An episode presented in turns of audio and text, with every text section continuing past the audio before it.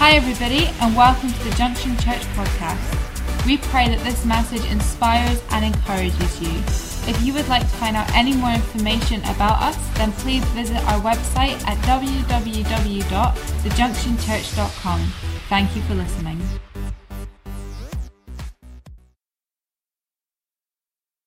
Anyway, I'd like to get on with the message if that's okay. I want to read, all of you have, like me, favourite verses, I'm sure. Verses that, in, I suppose, in reality, have helped you in difficult times. Verses that have spring to mind Im- immediately when maybe there's times that you find a bit of a struggle. Verses that you've carried with you many, many years. The favourite verses. Now, I've not actually preached my favourite verse very often, but because of what is chugging away inside of me, my favourite verse is one I would like to talk to you about tonight. And I'm hoping it will stir a little bit of excitement in you as well. Is that okay? So I want to preach this verse, preach from this verse. It's Ephesians 3, verse 20 and 21. And some of you might even know what it is now. Here it is here. Now to him who is able to do exceedingly abundantly. Isn't that a good isn't those good words? Yeah. Exceedingly abundantly. Now, for me personally, I just love the English language like that. If you're in Denmark or Scandinavian countries, they haven't got words like that. Exceedingly abundantly. Their translation says much more. No wonder nothing gets done. If that's the verse, He's able to do much more. It's not very exciting, isn't it? Exceedingly abundantly above all that we ask or think according to the power that works in us. And verse 21 says this To him be glory in the church by Christ Jesus to all generations forever and ever. Amen. Nice, eh? Yeah. Have we got the Hezekiah verse up there ready to go? I asked for Hezekiah 4. Have you got that one? No? Okay, don't worry. Stick with the other one. If you don't mind, could you put the Ephesians one back up there? The Ephesians one back. That's it. Just leave it there now. I just want that to hang there. Here we go. This verse, I want to unpack this verse. Now, to him who is able to do. To do, not be. God is not a philosophy. He's not an idea. He's not just a theology. You know, today a lot of people get captured or caught up into the idea of God as a theology. And they get to know a lot about Him headwise, but sometimes don't get to understand what He's wanting to do. I believe that God is doing stuff all the time without merit or favor, without us consciously knowing He is doing. There's not a moment where God. Now, it seems at times, doesn't it, that God has not done anything. Some people can go years and say, well, God hasn't done anything. But I'll tell you right now, as much as God is a theology, He is also a doer. He gets things done. He is a God that is constantly performing miracles that we never see and we never get to grasp hold of because our eyes are not open to them. I believe that when we go to heaven, we will be able to see all the miraculous works that God has done around us, but we didn't even know they were happening. While we're, you know, walking through life, we just see what happens, but we don't see the invisible realm of what God has done to protect us, keep us, maybe guide us. And when you get into trouble in life, you can tend to think, well, you know, I wish, where was God when that happened? But actually, in the invisible realm, something worse could have been the case. Because God is a God who does, He is constantly active in our lives. And even if you don't feel that, and in many occasions you don't believe that, that is a truth of Scripture. In fact, for me personally, I think the action words of God doing, certainly us doing in the New Testament, is greater than the being words. I've heard some people say, you know, I'm a human being, not a human doing. And I look at those people, you're a complete idiot. How can you? I'm a. What's a human being? I'm, I'm being. Um, I'm just being. I don't want to do anything. Well, let me help you here. If you don't do something like your heart stops beating, what if your heart said, "I don't want to. I just want to be the heart. I don't want to do the heart. I don't want to do the heart thing. So I'm just gonna. I'm just gonna be a heart. You're dead. What about if your nervous system, I don't want to be a nervous system, I want to be the nervous system. I just find out about being. You're dead. What about if your skeleton says, I'm sick of doing this? I'm going to be a skeleton. You're, you're on the ground. This is silly language. It's being and doing at the same time. And many Christians concentrate on the being and never engage in God's doing. He is able to not be more, but do more. And I love that about God. He is constantly wanting to do more in our lives. We sing about it, we talk about it, we pray about it, but it's absolute biblical fact that He, and truth, that He is wanting to do so much more. And then these words kick in. He is able to do, though, listen to this, exceedingly abundantly, not just do. He doesn't just do, He does exceedingly abundantly. These are, like I said, amazing words because in the original language of this, actually the words, that the reason I've used exceedingly abundantly is because in the original language they actually use the same word. It's actually superabundant, superabundant. So if you read it in the original, it says something like this He is able to do superabundant, superabundant, which is like way more than we could ever imagine. Superabundant is one thing, but superabundant two times is another thing.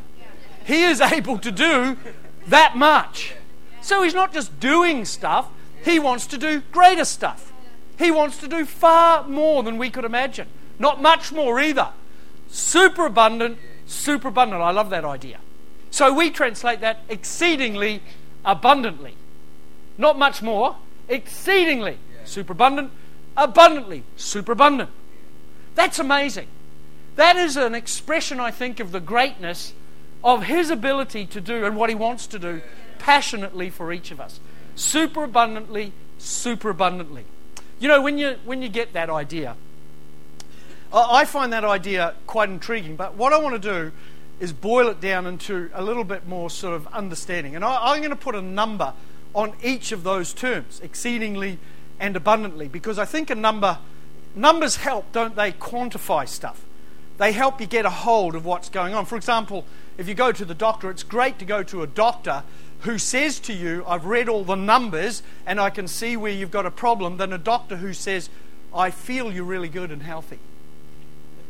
You don't want that doctor, do you? The one who says, I'm feeling deep down in my spiritual life that everything is good with you. No, but didn't you do a blood test and haven't you got some numbers? We don't do that here. We just go by impression and feeling. And I'm feeling good about you. Is there another doctor I can go to, you might say? Do you know what? That, that's how Christians do life, though, a lot of the time. They, they, they'll do it by the feeling instead of actually categorizing what is happening here. So I want to help us get this verse. So what I'm going to do is put a number. Now, it's my number. You can add any number you like. But to help us understand, let's say the first exceeding or superabundant is 100%. Okay, we'll work with that. Well, the next word is superabundant or uh, abundantly, so let's put that at 100 as well. So we'll say this is 200%. Okay? It says then, now unto him is able to do 200% more. Do you get that? So it's not nebulous, it's actually very categoric. He is able to do 200% more. Now, think of this. This is a promise to everyone in this place right now. It's not for me, it's not for him, it's not for special people. It's actually for every person. Every person can read this verse and read it like this God is able to do 200% more than we think. So that's a promise to us. So that's pretty easy to understand that he's able to do so much more. I think this is where we have to engage in the nature of what God is trying to do. He's, he's wanting to bless us 200% above where we are now. It says there that actually He blesses us or does more in our, our lives, 200% more above where asking or thinking. This is so important because what comes out of our mouth and what goes on in our head actually determines the level of His blessing. It actually, I want to show you something here now. I want to just, so I'm going to take some volunteers. Now, that'll be you and you, and I think I'll get Joe. These are my volunteers. Quickly, come, please, volunteers. I know you really wanted to do I want you to take a chair. Yes, please, take a chair. Sit over there with your chair. Face the audience, please. Thank you, Joe. You sit there. I, ha- I sort of have token. I sort of have token people up here. I have the token female. I have the token ordinary person. And I have the token Muslim. We've got it all sorted, haven't we? So everything is token. We are. So it's a nice little blend there. It's a nice little mix of it all, isn't it? Really? All right, now watch this. What I'm going to, I don't know where it comes from. What I'm going to do is I'm going to give each of you a word, just a single word, and you are going to describe that word with body language only. Okay? So you're going to you're going to use your body to describe the word. This this is easy. For the ordinary person, this is very easy. You'll, you'll get this. Are you ready for this? Here's your word. Now, get ready to describe this in bodily language. I want you to describe the word in bodily language faith. What does faith look like? Does it look like that? Does it? No, you just just stay still. Don't come towards me. I'm frightened. And turn to the crowd. Turn to the crowd and do what faith would be. What does faith look like in body language? Do you want me to help you here? Well, what I want to do is I want to fall forward, but nobody's going to catch me. Oh, you want to fall forward? No, don't do that because nobody will catch you. That's not going to happen. So put your hands up like your faith or something that, well, sort of like with a bit of energy in your hands. That's right. Wouldn't that be faith? Put the, wouldn't that be like faith? You're reaching out, faith, isn't it, to some degree? okay, yes. Would you accept that? I would accept. Okay, that's more like you're on a cross now. but I feel like I'm on a cross right now. Why? This is a simple thing. See, you get a token woman, and look what you end up with. It's a, it becomes it becomes a discussion, a debate, an argument. What is that about? It's so. You wait till the others start. This is so. So get up there and do what you're told, woman, and wear a hat on your head as well when you're in church. Don't hit me. So, faith. Right now, here's your word. Here's your word, Joe. You ready for this? Doubt.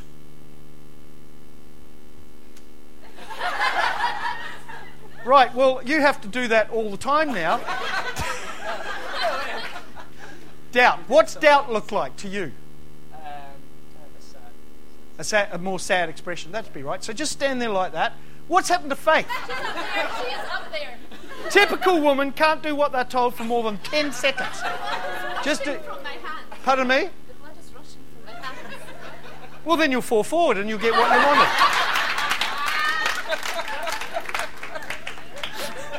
All right, are you ready? Here's your word, ordinary person apathy. What's apathy look like? I don't know why I bothered bringing the chairs up. What a waste of time that was. supposed to be sitting down doing this. Apathy, yeah. Apathy. Now, watch this. All of these badly demonstrate to us a key word faith, doubt, apathy. I want to show, look at the body language there, and I'll show you something. This one here is the most important. That's the one we really try to strive for faith. Well, not strive for, but believe. As a Christian, it's faith. It's hands raised, it's, a, it's an expression of reaching out. And we often.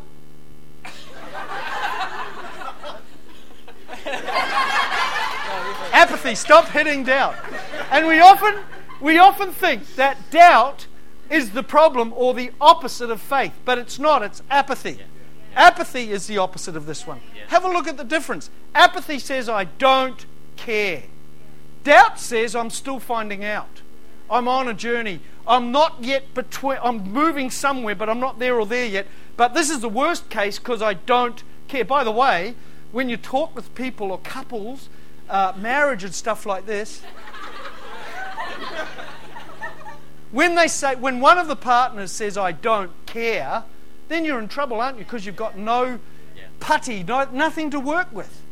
This is important because we don't need apathy, we want faith. And I understand when people are in doubt, but certainly that is the position that we reach for. And remember, faith is always a position. You can, you can leave the platform now. Thank you for your kindness and goodness and understanding, and big, give them a big, big clap. And don't come back.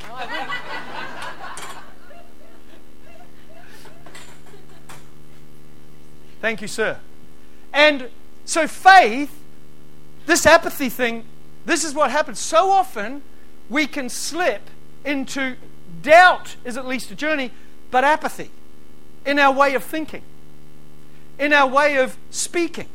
We can become apathetic. And that means, oh, well, it doesn't matter. Is it that important? I don't care. Just chill out. You know, I come to church, I'm engaged, and I do all this stuff, but actually, does it really matter? And boy, when you get to that level and you're asking and thinking, you're in trouble when it comes to God's blessing or what God can do. Not God's blessing, let me say, what He wants to do. You're in trouble because what we so often do is we have a tendency to set our, uh, how can I say this, our level of what God is doing in, in our lives by watching other people's what God is doing and tend to want that and get jealous of it and get sort of focused. Why is that person blessed and I'm not? When actually it's our responsibility to lift that. And I'll explain why. If that's a promise to all of us, which it is, and I am asking and thinking in terms of apathy down here, but God's ability to do is 200% here, but somebody else over here who lifts their asking and thinking to here, God's ability to do is up there, and it looks different. That guy's up there, I'm down there. Now, here's the problem we have a tendency to say, they did something I didn't do. They're better than me. They, uh, they, they, why, did, why did God bless them and not me? Here's what we do we often push, want God to push the top line. We want the doing line push. So we do religious exercise. We pray and we push it. We say, God, please do something for me. And so I'm going to pray. And we're trying to do religious stuff to get something out of God. We're, actually, that, that becomes law almost to us. Because we give and we, and we worship and, oh, God's going to do something. When actually, in this verse, it states it has nothing to do with that, it has everything to do with the bottom line. If you push your bottom line up, automatically the top line raises. If your bottom line is moving, there's some people who are so cynical and so critical and so argumentative in their bottom line that even when God does reach that promise, they go, Well, what was that about? What God, uh, God blessed me anyway. It's amazing. I didn't even expect that, and He blessed me. And it's like they're surprised because He is able to do. But to f- lift the top line, I need to lift my bottom line. I need to lift my asking and thinking. I need to change what's going on in my head and what's coming out of my mouth. This is really difficult. If you ever want to talk, read about this in the Bible concerning uh, the issue of what comes out of a mouth, read the book of James. But it's a horrible book to read. It's a horrible book, honestly, because it's so. Um, it's so about how we engage in language and communicate to people and God. And it's a very challenging book. But the truth is, unless we, unless we change how we ask and think, God is able to do, and He will keep His commitment. But if you want to lift it to a higher level, then you've got to lift the bottom line. You've got to lift the bottom line. I have the chance, as Kevin was saying, to hang around a lot of guys in church life with large, very large churches. One of them's Brian Houston, and we, we grew up together. Bobbie and I were saved in the same church, and I got to meet him pretty quickly. We went to each other's weddings. And you know, when you meet him, when I knew him when he was younger, to be honest, he's the least likely to be doing what he's doing today. To be honest, he's probably the least likely guy. But for some reason, God has just done so much, haven't they? God's done so much for that guy. But here's what I noticed whenever you hang around him, he has an, uh, if you listen to his stuff, there's always an asking and thinking that's way beyond where I've often said to him, it just doesn't seem right. We grew up together. Look where you're doing, what you're doing. Look what I'm doing. But when I look at my asking thinking compared to his asking and thinking, two different worlds. You know, I met him the other day. We're in Germany doing something together, and I was talking about getting a, that the Danes now have said you can get a Danish passport. Well, why don't you get a Danish passport? Well, I've got three already. I don't need another one. So I sort of like, well, and this is what I said. Well, I, and I was about to finish the sentence. I said, well, I can't.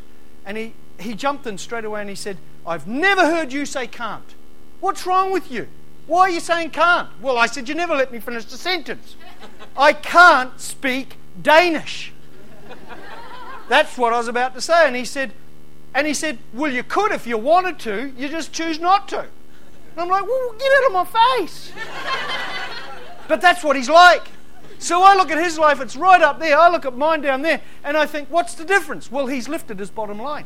You can't do what he's doing without lifting a bottom line. It's, it is grace, it is God, it is the goodness of God, but it's partly linked to how he sees things and thinks things through and confesses. I believe that very strongly. You know, anyway, I said to him later on, I said, Man, I, I tried doing Danish and it's a very guttural language. It's very hard. It's very, you have to get the pronunciation right. And uh, I had a Danish teacher, don't know if I've said this, I had a Danish teacher uh, paying £15 an hour to teach me Danish. One day, this young man stood up and he said, Did you know that language is right, right brain? And I said, Yeah, what's your point? He said, You've got to have one. And then he walked out and never came back again. You've got to have a right brain. Well, thank you for that. Haven't got a right brain, so I can't do the language. Anyway, moving along. Before we get caught into the trap of thinking that asking and thinking is some sort of 1980s faith message, the blab it and grab it idea, the concept of if you confess it long enough, God will give it to you. I want to tell you right now that's not what I'm talking about. And I'll tell you how I know this from the verse because the verse says he is able to do 200% more or above all that we ask or think according to the power that works in us. See, it's not just walking out of this place and grabbing and blabbing and grabbing it or confessing it. Then it's just a motivational talk. It has no value. Actually, this is about the Spirit working within us. And you know, I believe that these encounters we have, why we come to church on Sundays, morning and night, is so important because it's our time to actually experience the work of the Spirit. We should be experiencing it every day, but actually, it's a collective time where we can really. I love the way the songs went tonight and stirring up a fire and all this. this what's this about?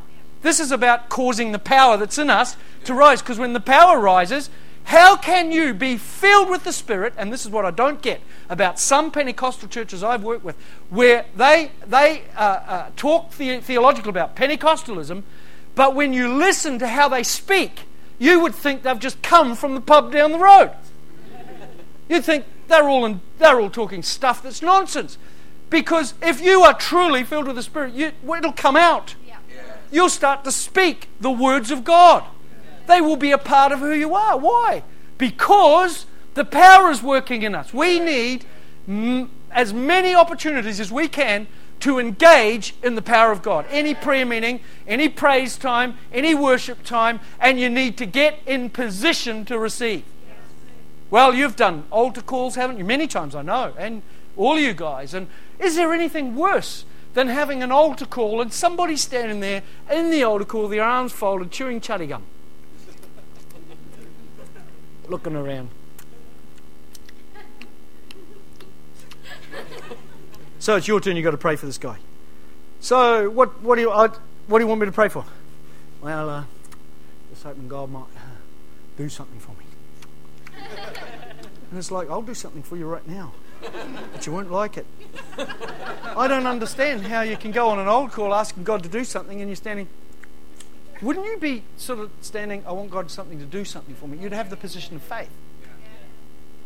You know, Nicodemus, the guy who climbed up the tree, he, he, everyone was standing as they normally do on the side of the road. Jesus was coming into town, and they were very excited about what is not. That, that's yeah, I know, but Nicodemus was up another tree down the road further on.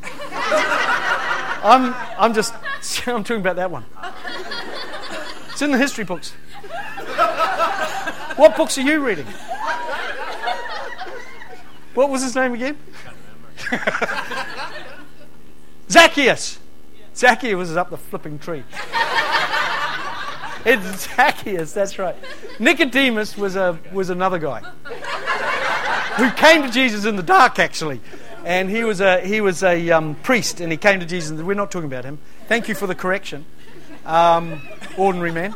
Um, married to the spirit of faith who's not sure what it is. So, Zacchaeus, let's get it right here. Zacchaeus is He goes along, he's a sure, he's got everything against him. He's a tax collector, he's wealthy, and he's short. Can you get it any worse? Wealthy people were hated, short people, well, he's trying to see, can't see, he's jumping above the crowd, he's a tax collector, so he climbs up a tree.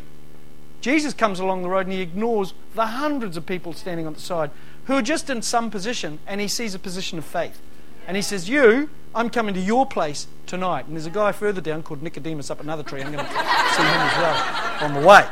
This is X stuff. Anyway, so he, and everyone's going, How the heck does Zacchaeus, the tax collector, the short guy who's ripping us off, get? Well, it wasn't because of that, it was because of his position of faith. And you know, let me tell you that when it comes to the work of the Spirit in our lives, it is a position of faith. See, when you go through life and things are a bit tough, you feel sometimes, oh, it's really dry. There's no spirit working within. Well, actually, the Bible says there are rivers of living water, there are wells that we can draw from. And I hear people say to me, Well, I'm in a bit of a desert time, you know, a bit of a dry time. Well, let me help you here. That is not the New Testament. There is no such thing in the New Testament as a desert time. And I'll tell you why. Because once you are filled with the Spirit, you have a well of living water, you have rivers of living water, you've just got to frack at it to get at it. I'll tell you what I mean about that. What's amazing in your community, and some of you know more about this than me, it, then the North Sea is running, they say we're running out of oil around here. But America started fracking. You know what fracking is? breaking down, boring into the ground, and suck. They are self sufficient in oil today because they fracked. That's amazing. But here's the problem Christians are like North Sea people. Well, we're running out of oil. I haven't got enough. Well, it's a Holy Ghost. We'll do some fracking. Get down and tap into the rivers of living water. There is no such thing as a desert. It's just that you stop fracking. You didn't go down deep enough. It's there. You just got to draw it up. And so there's no, the only thing I can see in the New Testament for us when we go through times is a thing called pruning. Now, pruning, I can understand when you get pruned, you can feel that. But isn't pruning ama- amazing? Because pruning is actually a reward of fruitfulness. When, when a tree gives fruit, here's its reward. So the tree's working really hard, you know, out comes the fruit, ping, ping, ping, little apples everywhere. And then the tree goes, Well, that was pretty cool. Look at those apples. And then we come along with our secateurs. Right, that was awesome. Now we're going to get some more out of it. Whack! And the tree, No, please, no, it really hurts. Yes, but this is so we can get more out of you. No, please don't do it. I've got a tree at home, apple tree, I've never rewarded once. It's a tangled mess of branches. It's never been pruned. And it really likes me because of that. It actually says to me at times, Thank you for that. It really hurts when you prune, and I appreciate it. But you're not getting any bigger fruit and the fruit's all filled with worms and stuff. It's rubbish apples, to be honest. But if I pruned it, which is seasonal, for more fruit, then I know what's going on. You're never in a desert. You have the ability to frack the presence of God. You do. But you will be pruned. There will be times when you feel something is cut off where something is missing, but it's seasonal for a moment so that He can bring through greater fruit in our lives. He is able to do 200% above all we ask or think according to that power that works in us. We've got to get moments of the power of God working in us. In the worship time, we've got to get into the position of faith. We've got to get ready for what God wants. I understand this morning you had I think you called it your first fruits offerings, is that correct? And an outstanding moment you've got. That to me is a position of faith. I love it that I go to churches and belong to a church that does that, that talks to me about tithing, which is what happens when I just send it away in my um, internet, it just banking goes straight across. Then offerings, which is a generosity beyond the tithe. Giving the tithe is not generous. After you've given the tithe, you're generous. And then uh, you have these sacrificial opportunities. All of that builds position of faith. All of that gets you ready for what God wants to do. And those of you who've been in this church long, long enough know that because you've seen the result in your life. So we have that power working with us. But look at the next verse, verse 21. And then we'll move on to Hezekiah. So get ready for that. To him be glory in the church. What's all this for? What is all this stuff? What does it mean when we get the power of God working with us? Now, asking and thinking is changing, and we're starting to lift what we believe is possible. We see the blessing. Is it just so that we can have things at home or do well in our business or just be blessed in life? I don't think so.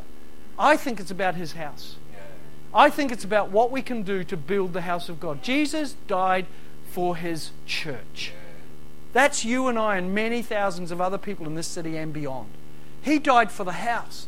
And when we receive all this stuff and we're so touched by God, it's a shame that we either keep it to ourselves or we actually end up using it somewhere else when actually it should be brought back in to God's house and it should be multiplied in God's house. And just to finish up, it says, by Christ Jesus to all generations forever and ever. God's house is generational. And by that, I do not mean that on this platform you're going to get generational experience where there's something for old people, something for young people, something for teenagers, something for the headbangers, something for the, you know, that's horrible church. We've got, we know what the start. It, generations means this that actually the decisions your pastors are making are about the next 50 years and not the Polaroid moment of church today. That we're, watch, we're playing a video of life in church here. We're setting this up for the next generation and the next generation.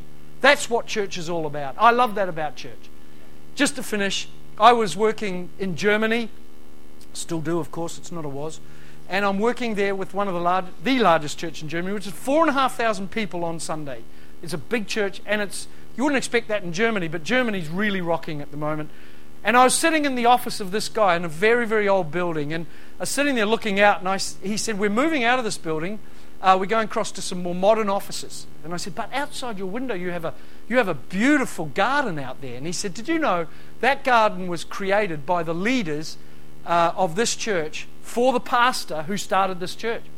And I said, but excuse me, you're the, you started this church. And he said, no, I never, I never started this church. This church was started in 1944 in the middle of the Second World War by a single woman. I said, seriously? He said, Here's a book. I read the book. Fascinating. This woman, how she was led by God through the World War, those awful days, to plant a church in Stuttgart, which is there today. And she just worked with God. In the 50s, she built this massive building they've got, filled up the chapel. As she got older, the church dwindled, and somebody else came in and took it on, and then another pastor came, and then later in life, this guy who's been there now about 25 years, he took the church on and it grew to become what it was. But without the sacrifice and the giving and the wisdom of that lady, that church probably wouldn't be there today. I don't know what the future holds for you. We could have the seeds of the largest church Scotland's ever seen right here. We may not see that promise. We may see that promise. We're not building this for the moment. We're not doing this for the joy of the day, for the Polaroid pic of what we get out of it. This is a video God's playing out. And as you sow into this house financially, as you sow with your time and energy, it is for generations to come. So, all of what God does, that 200%, and all of what He brings to us in the Spirit, is for the house and the generations to come. You can't sow into a better place than God's house. You can't do better than this place, I'm telling you now. Because who knows what the future is for this place. I'd love to talk about that more, but I haven't. And I just. Thanks for listening. If you have any questions or you'd like to find out contact information or service times, then don't forget to visit our website www.thejunctionchurch.com. God bless.